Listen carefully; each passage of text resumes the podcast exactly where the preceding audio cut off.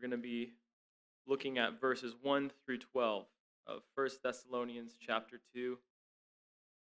I love that text from Jeremiah that we read earlier, where God says, My, my word is a fire and a hammer that breaks the rocks into pieces. So, hear now the fire and the hammer of the Lord. 1 Thessalonians chapter 2, starting in verse 1. For you yourselves know, brothers, that our coming to you was not in vain. But though we had already suffered and been shamefully treated at Philippi, as you know, we had boldness in our God to declare to you the gospel of God in the midst of much conflict. For our appeal does not spring from error or impurity or any attempt to deceive, but just as we have been approved by God to be entrusted with the gospel, so we speak, not to please man, to please God who tests our hearts. For we never came with words of flattery, as you know, nor with a pretext for greed, God as witness. Nor did we seek glory from people, whether from you or uh, from others. But we could have made demands as apostles of Christ. We were gentle among you, like a nursing mother taking care of her own children. So, being affectionately desirous of you, we were ready to share with you not only the gospel of God, but also our own selves, because you've become very dear to us. You remember, brothers, our labor and toil. We worked night and day that we might not be a burden to any of you while we proclaim to you the gospel of God. You are witnesses, and God also, how holy and righteous and blameless was our conduct towards you believers. For you know how, like a father with his children, we exhorted each one of you and encouraged you and charged you to walk in a manner worthy of God who calls you into his own kingdom and glory. You may be seated.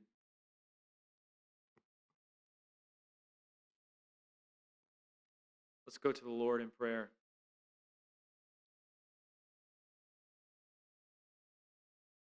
Holy Father, we come to you this morning desiring to hear and understand your word. So, Lord, help us. Help us to hear and understand. Give us understanding, Lord. And, and once we have understood your word, Lord, make your words a joy to us. Make your words and your commands the delight of our hearts. For we are your people, and we love you. We desire to obey and to please you. Help us to love you more this morning. Grow us in the grace and knowledge of Jesus Christ. We pray this in his name. Have you ever watched someone do something and you get kind of frustrated because you're just looking at them do something and you're like, you know, there's a way better way to do that. Right? I'm usually the one doing the thing. Um, but reading the book of Acts and kind of looking at the Apostle Paul's life, there's a tendency to think this way, right? So the Apostle Paul, his missionary journeys, and he never traveled alone, he always had a team. But, but they would journey from city to city, and you can read this in the book of Acts. And the pattern is fairly similar, similar. Different things happen in different cities, but essentially, they come into the city. Paul goes, Paul preaches the gospel, and mobs chase him out of the city and try to kill him. People try to stone him. He gets thrown in prison, he gets beaten with rods. And it's very tempting to look at Paul's life and ministry and I think, you know, Paul, I don't know how to say this, but uh, your evangelistic strategy might need some retuning here. Um, you know, there's probably a better way to do this so that people aren't always trying to kill you.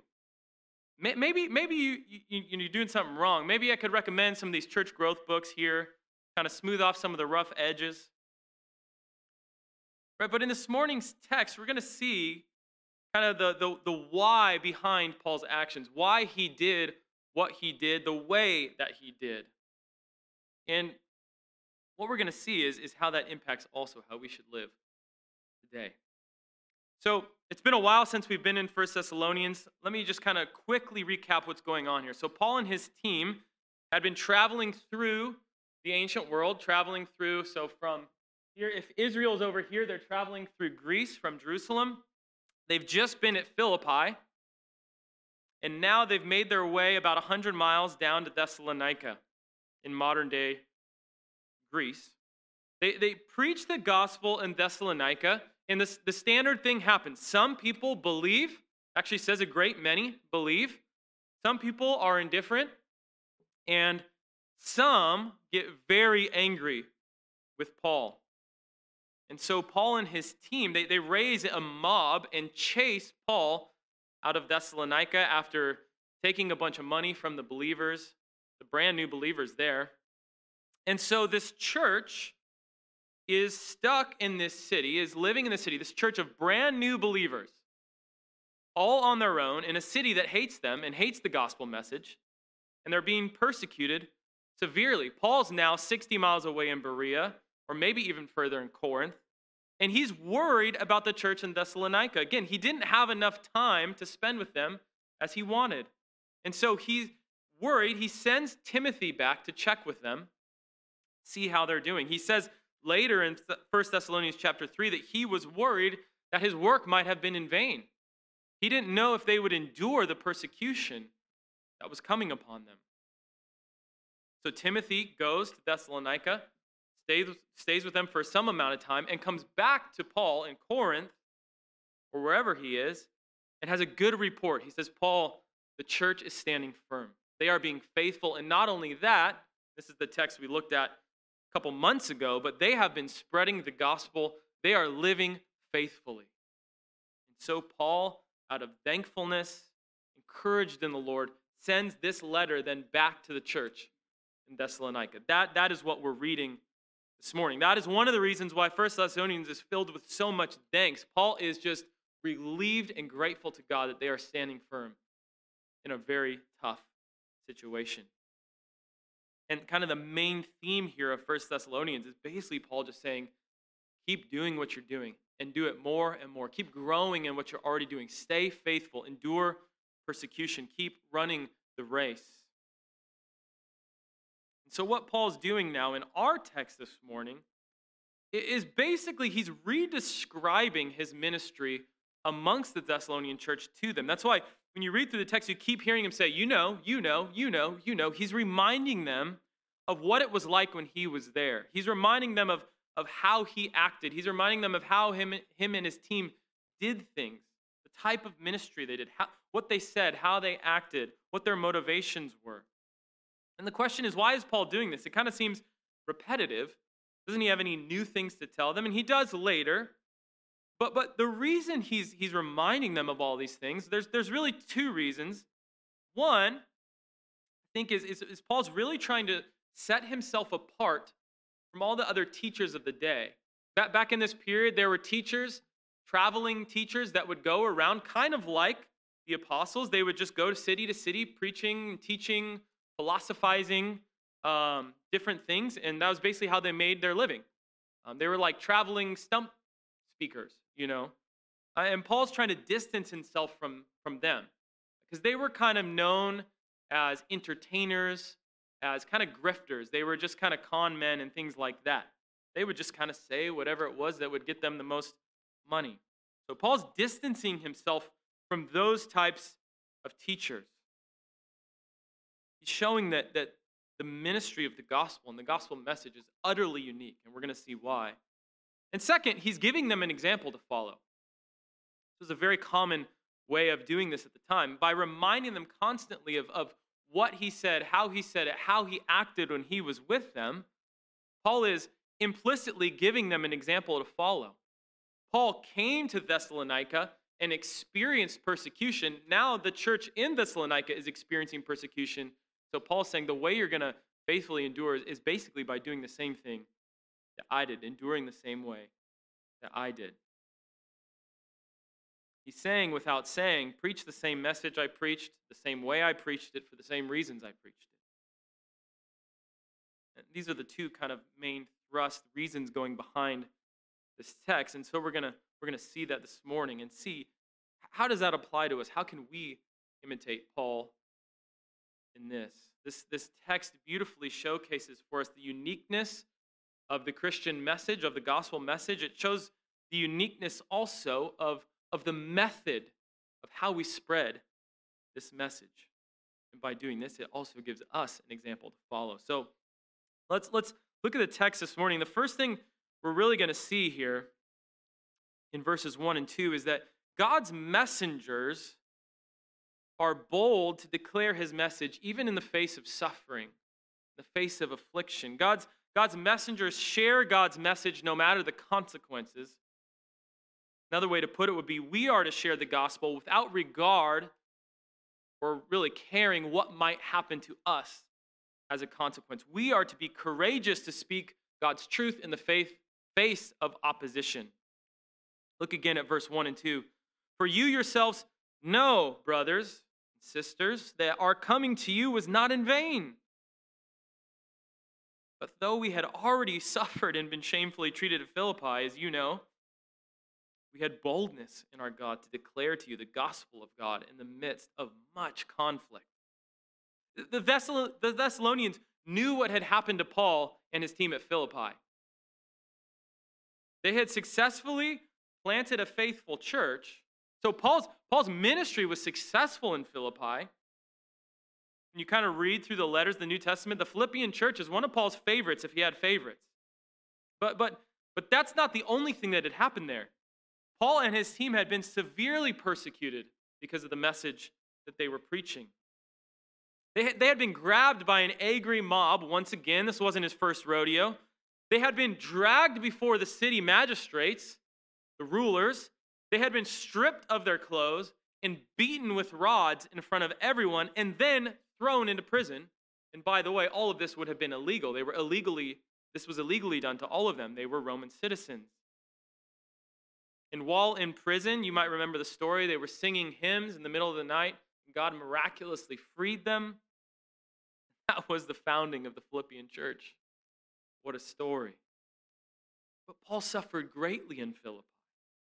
He says, you know, he told them this story. It, was, it, was it worth it to Paul? Of course. Why? Well, a faithful church had been planted. The Lord's work was going forth. People had come to faith in Messiah Jesus. God's work was being done. In fact, this is how God's work was being done. This is basically what Paul expected when he went from town to town. That's why he could remain bold. You, you might think, kind of in human terms, in light of Paul's experience in Philippi, that the next city he went to, maybe he should have changed his message a bit. Maybe you would think it would kind of he'd be a little more timid. Still, I mean, when he's in Thessalonica, he would have shown up still bearing bruises that he would have gotten in Philippi from being beaten with rods in front of everyone. Or you might think maybe, maybe he doesn't change the message, but maybe just the, the method. Maybe he tones it down a bit. Maybe a little less public preaching and a little more winning friends and influencing people. Maybe, maybe he should build some relationships first before he starts to tell people this message. He didn't. Paul did the exact same thing in Thessalonica that he had done in Philippi, that had gotten him beaten. Same message, same method, with pretty much the same result. Once again, he's chased out of the city. Paul says, We had boldness in our God to declare to you the gospel of God in the midst of much conflict, even though we knew what the result would be. Paul, Paul stayed on mission. He, he boldly declared this gospel, even though he faced, as he says, much conflict. And again, that's an understatement. Paul's chased out of Thessalonica by an angry mob because of his message. In Acts 17, you can read this another time. It tells this story of the, the founding of the church in Thessalonica. It says the whole city was in an uproar because of Paul and his team. Paul, Paul leaves, he gets chased out, so he goes to Berea, 60 miles away. The people in Thessalonica that were angry were so angry that they chased him 60 miles and then caused problems for him in Berea. This is just Paul's life. This is the pattern. And yet he has boldness in his God to declare this message.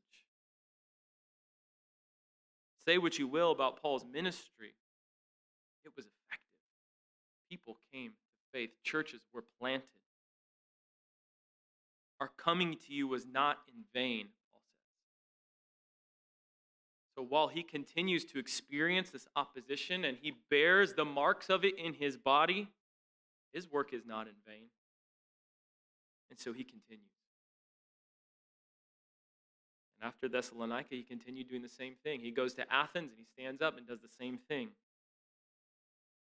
Because of his great skill, was that the secret to Paul's effectiveness? No. We find out later in one of his letters that he wasn't a good orator, he wasn't a good preacher. Because of his faithful boldness to share the gospel, because of God's faithfulness and power through him. So again, we kind of ask this question because we look at a text like that, and there's in, in every Christian's heart, there's there's some desire that says, I wish I could be like that. So, so where does this boldness come from? As God's messengers today, we want to be like Paul and his team. We may be a bit scared of the consequences, but, but we want to be like him. What's the source of this gospel courage? Well, he tells us in verse 2 we had boldness, not just boldness because we're bold people, we had boldness in our God to declare to you the gospel of God in the midst. The source of this boldness, the source of this gospel boldness is God. It's the knowledge of who God is. It's also the knowledge of the nature of the message that Paul had. See, Paul understood that, that he had been appointed to this task, this life, by God Himself. Paul understood that he had been appointed this task of sharing the gospel, this message, by God Himself, and that therefore he essentially doesn't have an option. He, he, he wasn't bold. It doesn't say he was bold in every area of his life. Now, maybe he was, we don't know, but, but he was bold in the gospel. He wasn't just bold in declaring his political opinions, he wasn't bold in giving life advice. Paul was bold in God to declare the message of God, the good news of life, death, and resurrection of Jesus. If we understand this, if, if, you, if you desire this boldness, this is where it comes from. The fuel of this boldness is understanding who God is and that He has appointed us, His people, to share this very same message to all people. That one day, the Psalms 117 that we read in the call to worship, that all nations might bow before Him. We have been given that task, the very same task the Apostle Paul had. We are God's appointed messengers. God, the very creator of the universe, the one who controls all things, the one who is working all things together for the good of those who love him, that God has appointed us.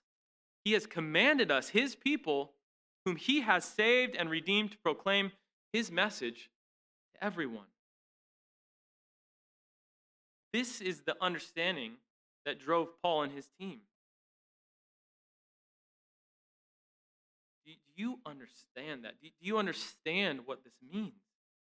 I think sometimes we, we understand it intellectually, we often forget.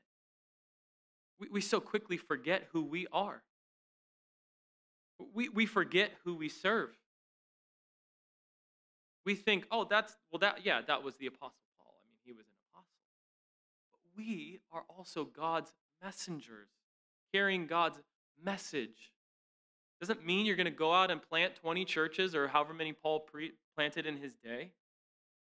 But it does mean that God has appointed us to share the gospel. We are heralds of the king sharing the announcement, the greatest news that could ever be proclaimed. And we must be faithful to this task in the face of all opposition.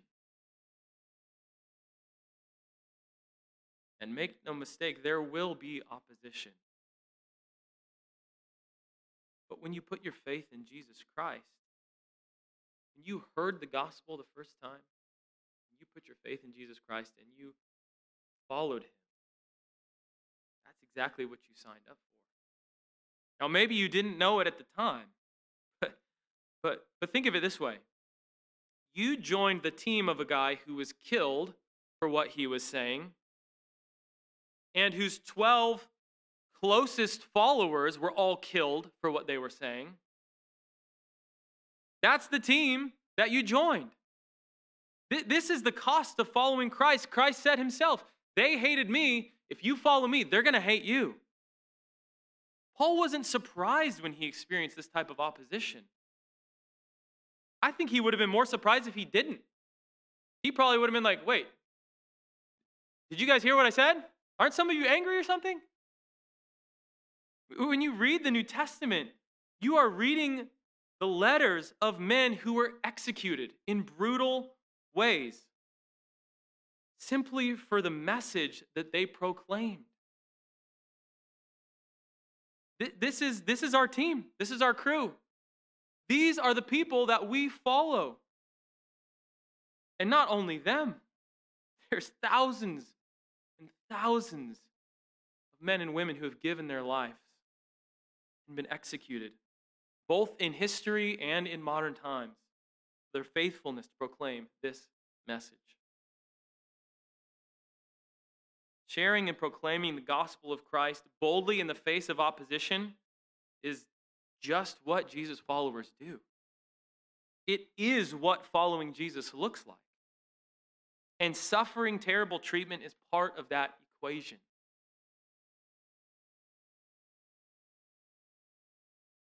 Now, here's my obligatory Super Bowl illustration. Okay, I gotta, ha- I gotta have one. I think that's, I think that's somewhere in Second Hesitations or something like that. On Super Bowl Sunday, there, thou must have a football illustration. I don't even know who's playing today, but I got one, okay? Uh, so think of it this way when you go home and you watch a Super Bowl, or you don't, well, no, it doesn't work if you don't watch. So if you go home and you watch a Super Bowl, think of the offense, right? So the quarterback gives the ball to one of the runners, and what's the runner's goal? To get as far as he can, right? Before he gets tackled. Get the ball down the field. That's it's that simple. He like so will he try to avoid getting tackled? Well, sure, because he wants to get as far as possible. But his main goal is not, okay, I just don't want to get tackled. He knows he's going to get tackled at some part, some point. That's just part of the game. That's what he signed up for. In fact, the only reason he's going to get tackled is because he has the ball and he's running. But he still wants the ball. So think of it this way too many of us, and I'm including myself here, our, our living, our Christian lives, we're, we're living with the goal of not getting tackled. We're not living with the goal to get the ball as far down the field as we can. Our main goal is to just be comfortable, to live a nice life. But we've got to get out of that mindset. If we're going to be faithful to Christ and faithful to His call on our lives, We've got to just pick up the ball and run as far as we can until we get tackled. And then we go home and be with Jesus. One pastor puts it this way, and I love this, and this is convicting to me. He says this The problem with preachers today is that nobody wants to kill them. Just, there's something to that. It's obviously a little bit of hyperbole, but there's something to that. We're not going to get into eternity one day and think, you know, I really wish I shared the gospel less. I was a little over the top. You know, I really wish I was a, I was a little less bold for Christ. I, I really wish I was a little more comfortable in my life. I'm not going to have that thought.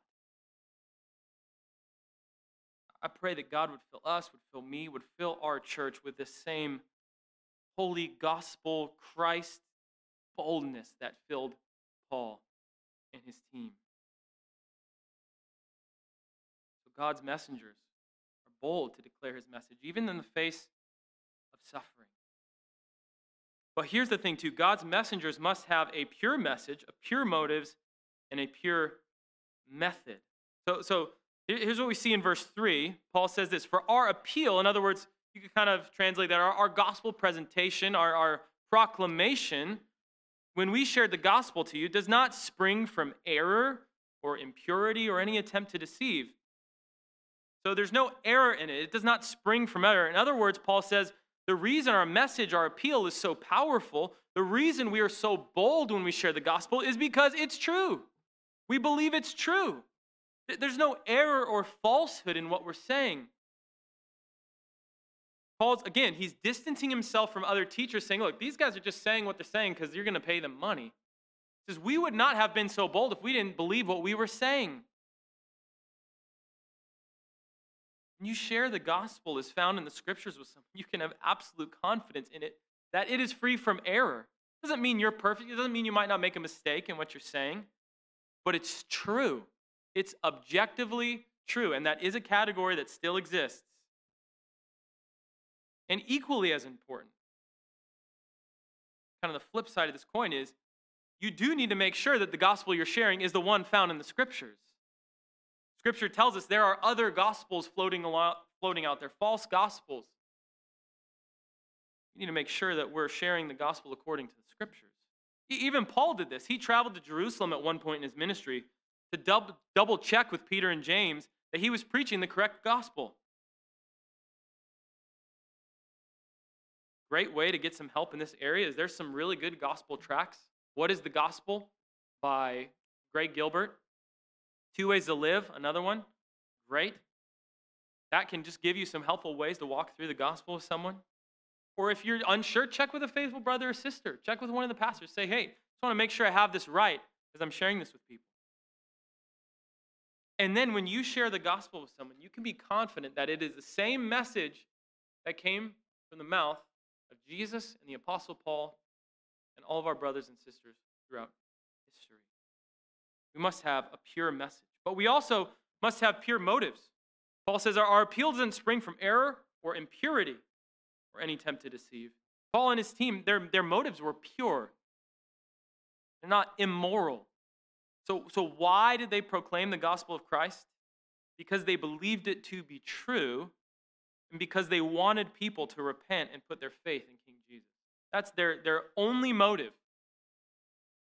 And that must be our motivation as well love for God and love for his people. Paul wasn't trying to grow a movement or an organization, he wasn't trying to up his baptism numbers, he wasn't trying to look good to, to the other preachers of the day. He wasn't in it for the money, which he tells us in a couple verses, you can see by his life. His, his motives were pure. Again, distancing himself from other teachers of the day. But he also had a pure method. It doesn't spring from error, doesn't spring from impurity, or any attempt to deceive. Paul was not out to deceive people. Paul, Paul's presentation of the gospel was simple and straightforward. It wasn't a, a bait and switch. Paul didn't consult the advertising executives of the day to see how to best trick people into believing in Jesus. He didn't need to. That wasn't his agenda. He just put the gospel out there. Those who believed, believed, and those who hated it, hated it. In, in Acts 17, we read about Paul's time in Thessalonica. This is what it says Paul comes to Thessalonica with his team, says this, and Paul went in, as was his custom. In other words, this is, what, this is how he always did things. And on three Sabbath days, he reasoned with them from the scriptures so he opened the Old Testament, the Bible at the time, and reasoned with them from the scriptures, explaining and proving that it was necessary for the Christ to suffer and to rise from the dead, and saying, This Jesus, whom I proclaim to you, is the Christ. In other words, he went in and just tried to show them from the Bible that Jesus was the Messiah, the one who had been prophesied about. He explained to them why he had to die, why he had to suffer, and, and how he rose again from the dead. It's The gospel. He had a pure message, pure motives, and a pure method. He reasoned with them from the scriptures. We'll circle back to this. But but but look look where he goes next. Paul now kind of reveals the big why behind all of this. Why does he do ministry this way? Why does he proclaim the message of the gospel with, with this particular method? Again, if you kind of look at his ministry just from a, a human perspective, you, there's got to be a better way, Paul. Look at verse 4. But just as we have been approved by God to be entrusted with the gospel, so we speak, not to please man, but to please God who tests our hearts. This is kind of the central point of this passage, and everything else, kind of, this is kind of the climax of this passage. Uh, why is Paul so different from everyone else in his day? Because he has been entrusted with the gospel by God, and so everything he does, the message he preaches, and the way that he shares the message is aimed at pleasing God, not man. God himself can see into Paul's heart, thoughts. Paul says he God sees, he tests me. Paul knows he is accountable ultimately to God for all of this, for the message he shares, his own motivations, and the method he uses in sharing God's message. So, so Paul's saying that the reason I'm, I'm the reason for all of this, the reason I'm, I'm willing to be bold in the face of opposition, the reason I'm, I'm willing to proclaim the gospel boldly, even when I know it's going to cost me, the reason I refuse to use all these other worldly methods that all these other guys are using, because of this. I aim to please God who entrusted me with this message. This affects everything that Paul does. Look at, look at verse 5. For we never came with words of flattery. Again, Paul, Paul's describing how this shaped the method of how he shared the gospel. Paul, Paul, in other words, Paul didn't change the message to make people happy. Paul didn't change how he presented the gospel to try to make people more comfortable. He obviously wasn't making anyone comfortable. They keep trying to kill him. Paul never tried to make the gospel a little more palatable to the people of that culture. After he's in Thessalonica, he goes to Athens, and the Athenian philosophers make fun of him because he's talking about resurrections and they don't believe in resurrection. Paul didn't leave that part out because he knew that they didn't like that. Because Paul didn't share the gospel with people to please people. He didn't share the gospel to, to make people happy and, and feel good and comfortable. Paul, eh, Paul wasn't like one of those when I think of flattery, I think of those like those really cheesy real estate agents, you know? Not all real estate agents are like this, but you know those ones that you just meet them and you're like, whoa, okay. Ah, hey, how's it going? Yeah, oh wow, cool shirt, man. Yeah, you know. They're just like, they're just flattering. Flattering. That's what flattery is here in the Greek. It's it's just saying so many, like buttering you up, just saying so many good things, just compliments and that kind of used car salesman type of feel because they want to sell you something. They want you to buy something. Paul wasn't like this. He wasn't like one of those pyramid scheme marketing people. Oh my gosh, have you ever met one of these people? Have you ever been approached like in public by by one of these people? I, I was it's happened to me multiple times. I think we're like in that age range where they they come to you and they are relentless. I, I was at Barnes and Noble once, and this guy about my age just started talking to me. You know, he kind of like did that thing where he kind of got closer and closer, and then he was like, "Oh, hey, uh, so you like to read?" And, and I was like, "Yeah, that's that's why I'm here." Um, and he's like, "Cool, you know, what kind of books do you like?" And and you just he just gave off that vibe, like, "Why are you talking? Like, what what do you really want?" You Um, and so you kind of just talk and we're talking. I mean, he's a nice guy and we're talking, and eventually it kind of comes. This is, it always leads to this. Yeah, um, uh, I have these mentors, and they're like 35, and they retired early, um, and they're they're totally financially stable. Like, like, wouldn't you want to do that too? Yes. Okay. Well, they can teach you. Can can I get your phone number? And like, no, thank you. Um, again, he's why is he making conversation? Why is he saying like nice things? Why is he trying to find out what I'm interested in? So he can kind of get his in to, to give his sales pitch. That's what flattering speech is. Now, if you're actually a salesman, that's not necessarily wrong. But sharing the gospel is not a sales pitch. Paul was not a salesman. And if he was, he wasn't that great at it. Paul preached the gospel of God so that sinners would realize their guilt before God, would see their need of grace, would see the beauty and the grace of God in the face of Jesus Christ, and would turn and put their faith in Him. He knew that some people wouldn't like it. He knew that some would try to kill him for it. That was just the cost of doing business in his mind. Because that's what Christ had told him. He was aiming to please God, not men, in what he said and how he said it. And this should be encouraging for you and me. Because you don't need some special set of sales skills to be an effective messenger from God. For God. You don't, you don't need to take a 16 week course on communication theory to share the gospel with somebody. You just need the right gospel and a dose of spirit given boldness. you, we put the gospel out there and God does the work. Paul continues. As you know, again, reminding them, they know, he also didn't speak with a pretext for greed. God is witness, he says. Again, Paul's not a salesman, he wasn't in it for the money. In fact, he tells us later in this passage that he never asked them for a dime, essentially. Paul, Paul worked all the time in his ministry. Some people say making tents, or he's doing something to make income so that he doesn't have to ask for them money for them for anything says this in verse 9.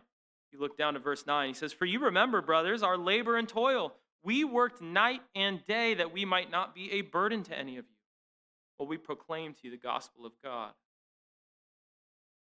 And he says later in 1 Corinthians, which is interesting, that he had, as an apostle, he has every right to ask them to support him so that he could do his gospel work. It wouldn't have been wrong, but he didn't just to make sure that he distanced himself from these other people. He didn't want their money, he didn't need their money. That wasn't what was important. He didn't want that to be a distraction.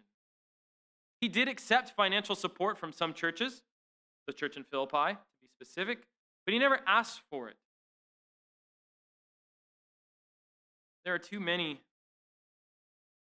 preachers and pastors out there today on TV and other places that are guilty of exactly this preaching their gospel out of a pretext for greed, out of a out of a desire for financial gain. And they, they twist the scriptures to do this. Sow a seed, $65 million jet. I couldn't fly regular class. I need my private jet. This is not Paul. Paul didn't preach the gospel out of a desire for money. He also didn't preach the gospel out of a desire to gain reputation.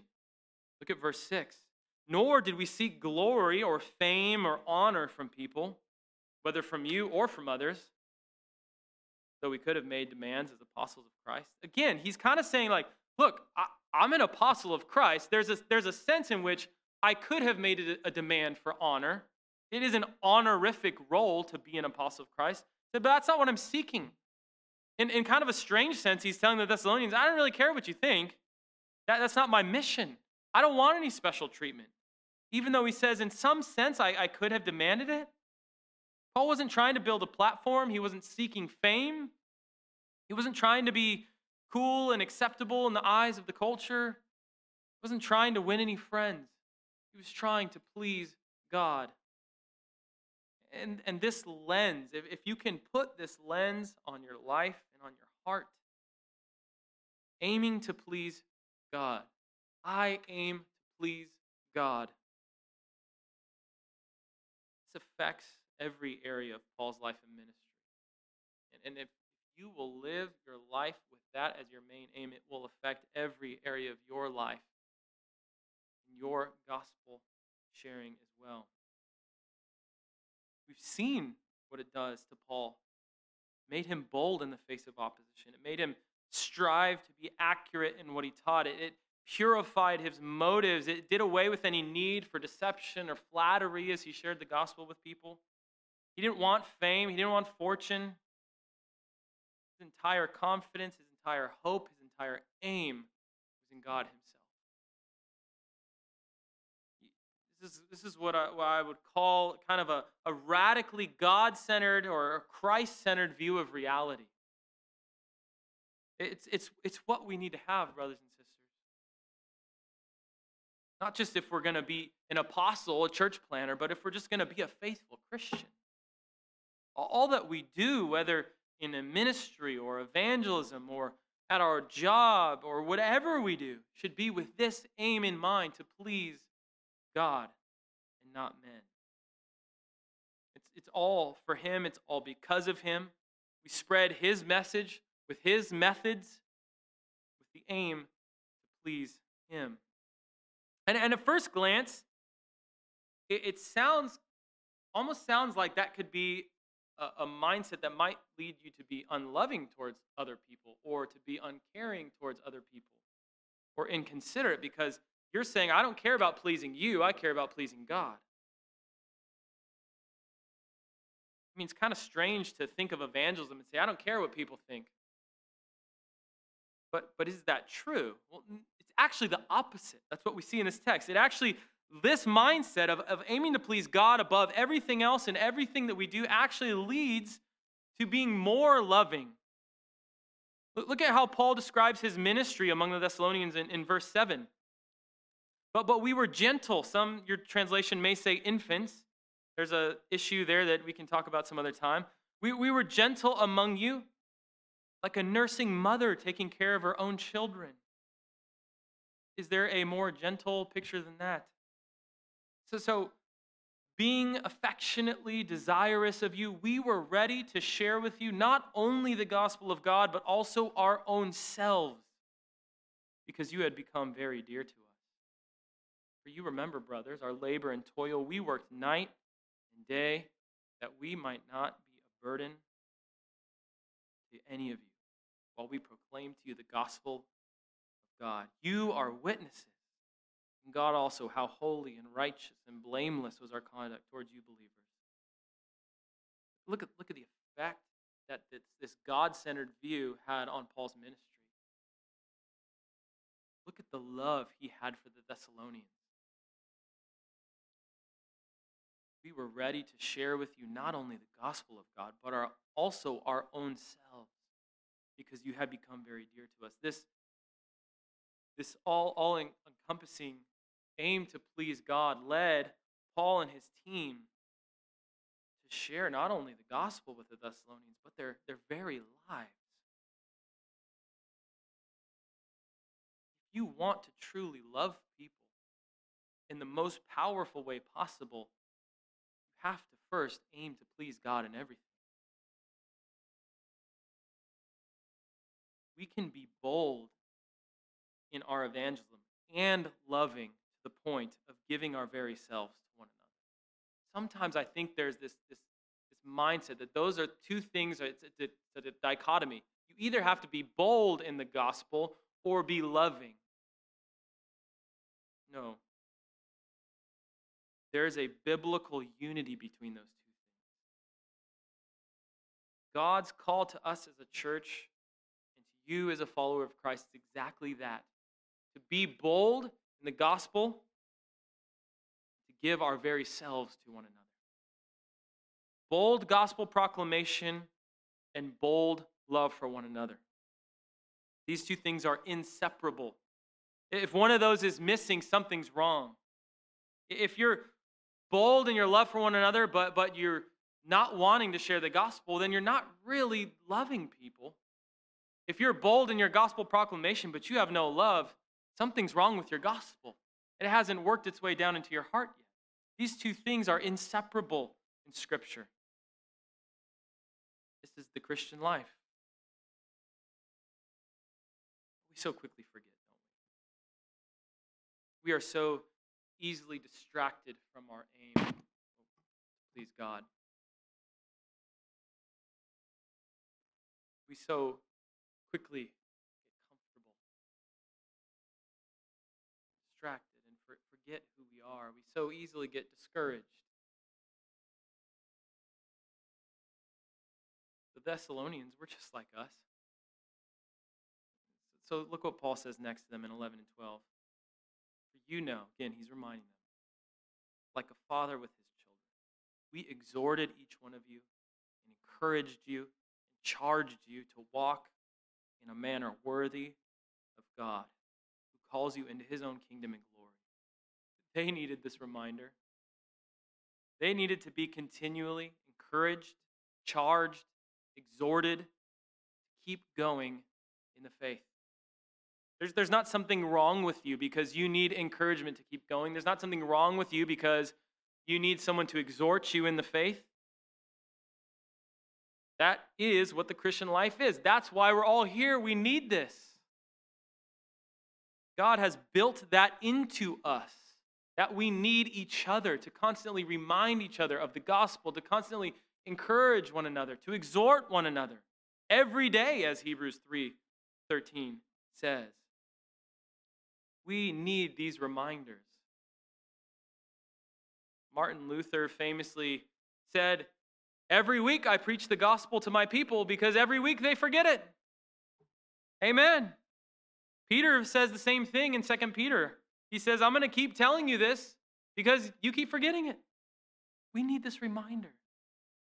We need this charge. We need this exhortation regularly to walk in a manner worthy of the God who called us into his kingdom. We need to constantly be reminded of who we are in Christ Jesus and how we are to live. Now, now, what does it mean to walk in a manner worthy of God? Well, it's, it's, it's simple, but it's not easy.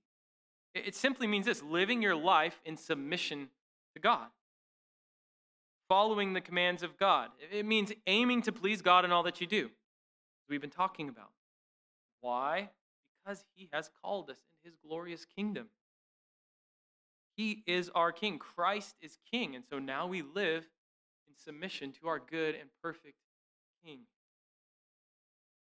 But don't misunderstand. Paul, Paul is not saying, we see this word, we see this word worthy, and we kind of kind of makes us ner- nervous, right?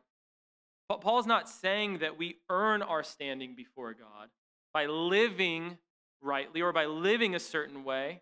Look, you need to do these things so that you can make yourself worthy before God. That's not what he's saying.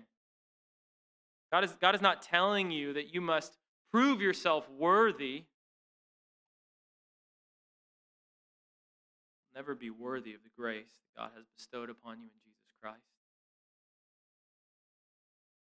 It's an impossible task. God saved us when we were not worthy.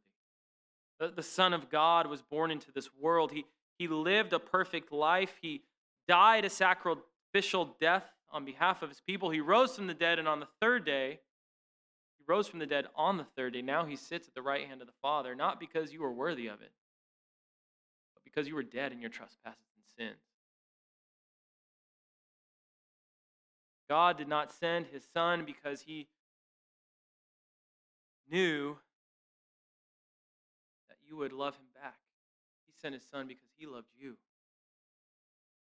And so now the call has gone out. Anyone who turns from their sin and places their faith in Jesus Christ will be forgiven, brought into his family, brought into the church, the people of God, and made a messenger of his gospel. Those of us who have been brought in are called to live according to the commands of our great God and King Jesus Christ. This is what it means to walk in a manner worthy of God. We, we live our lives in light of all that God has done on our behalf and we give our lives to spread that message to all people. Church, we, we are God's appointed messengers, God's message. We must spread his message boldly in the face of, opposi- in the face of opposition. We must rely on his methods, his power to do this. We must boldly love one another daily, hourly reminding each other to walk in a manner worthy of the kingdom. God is calling us to give our lives to his mission, to give our lives to each other. Let us do this all, all of this with the aim to please God, utterly reliant on his grace and the goodness that he has shown us in Jesus Christ, even when we were not.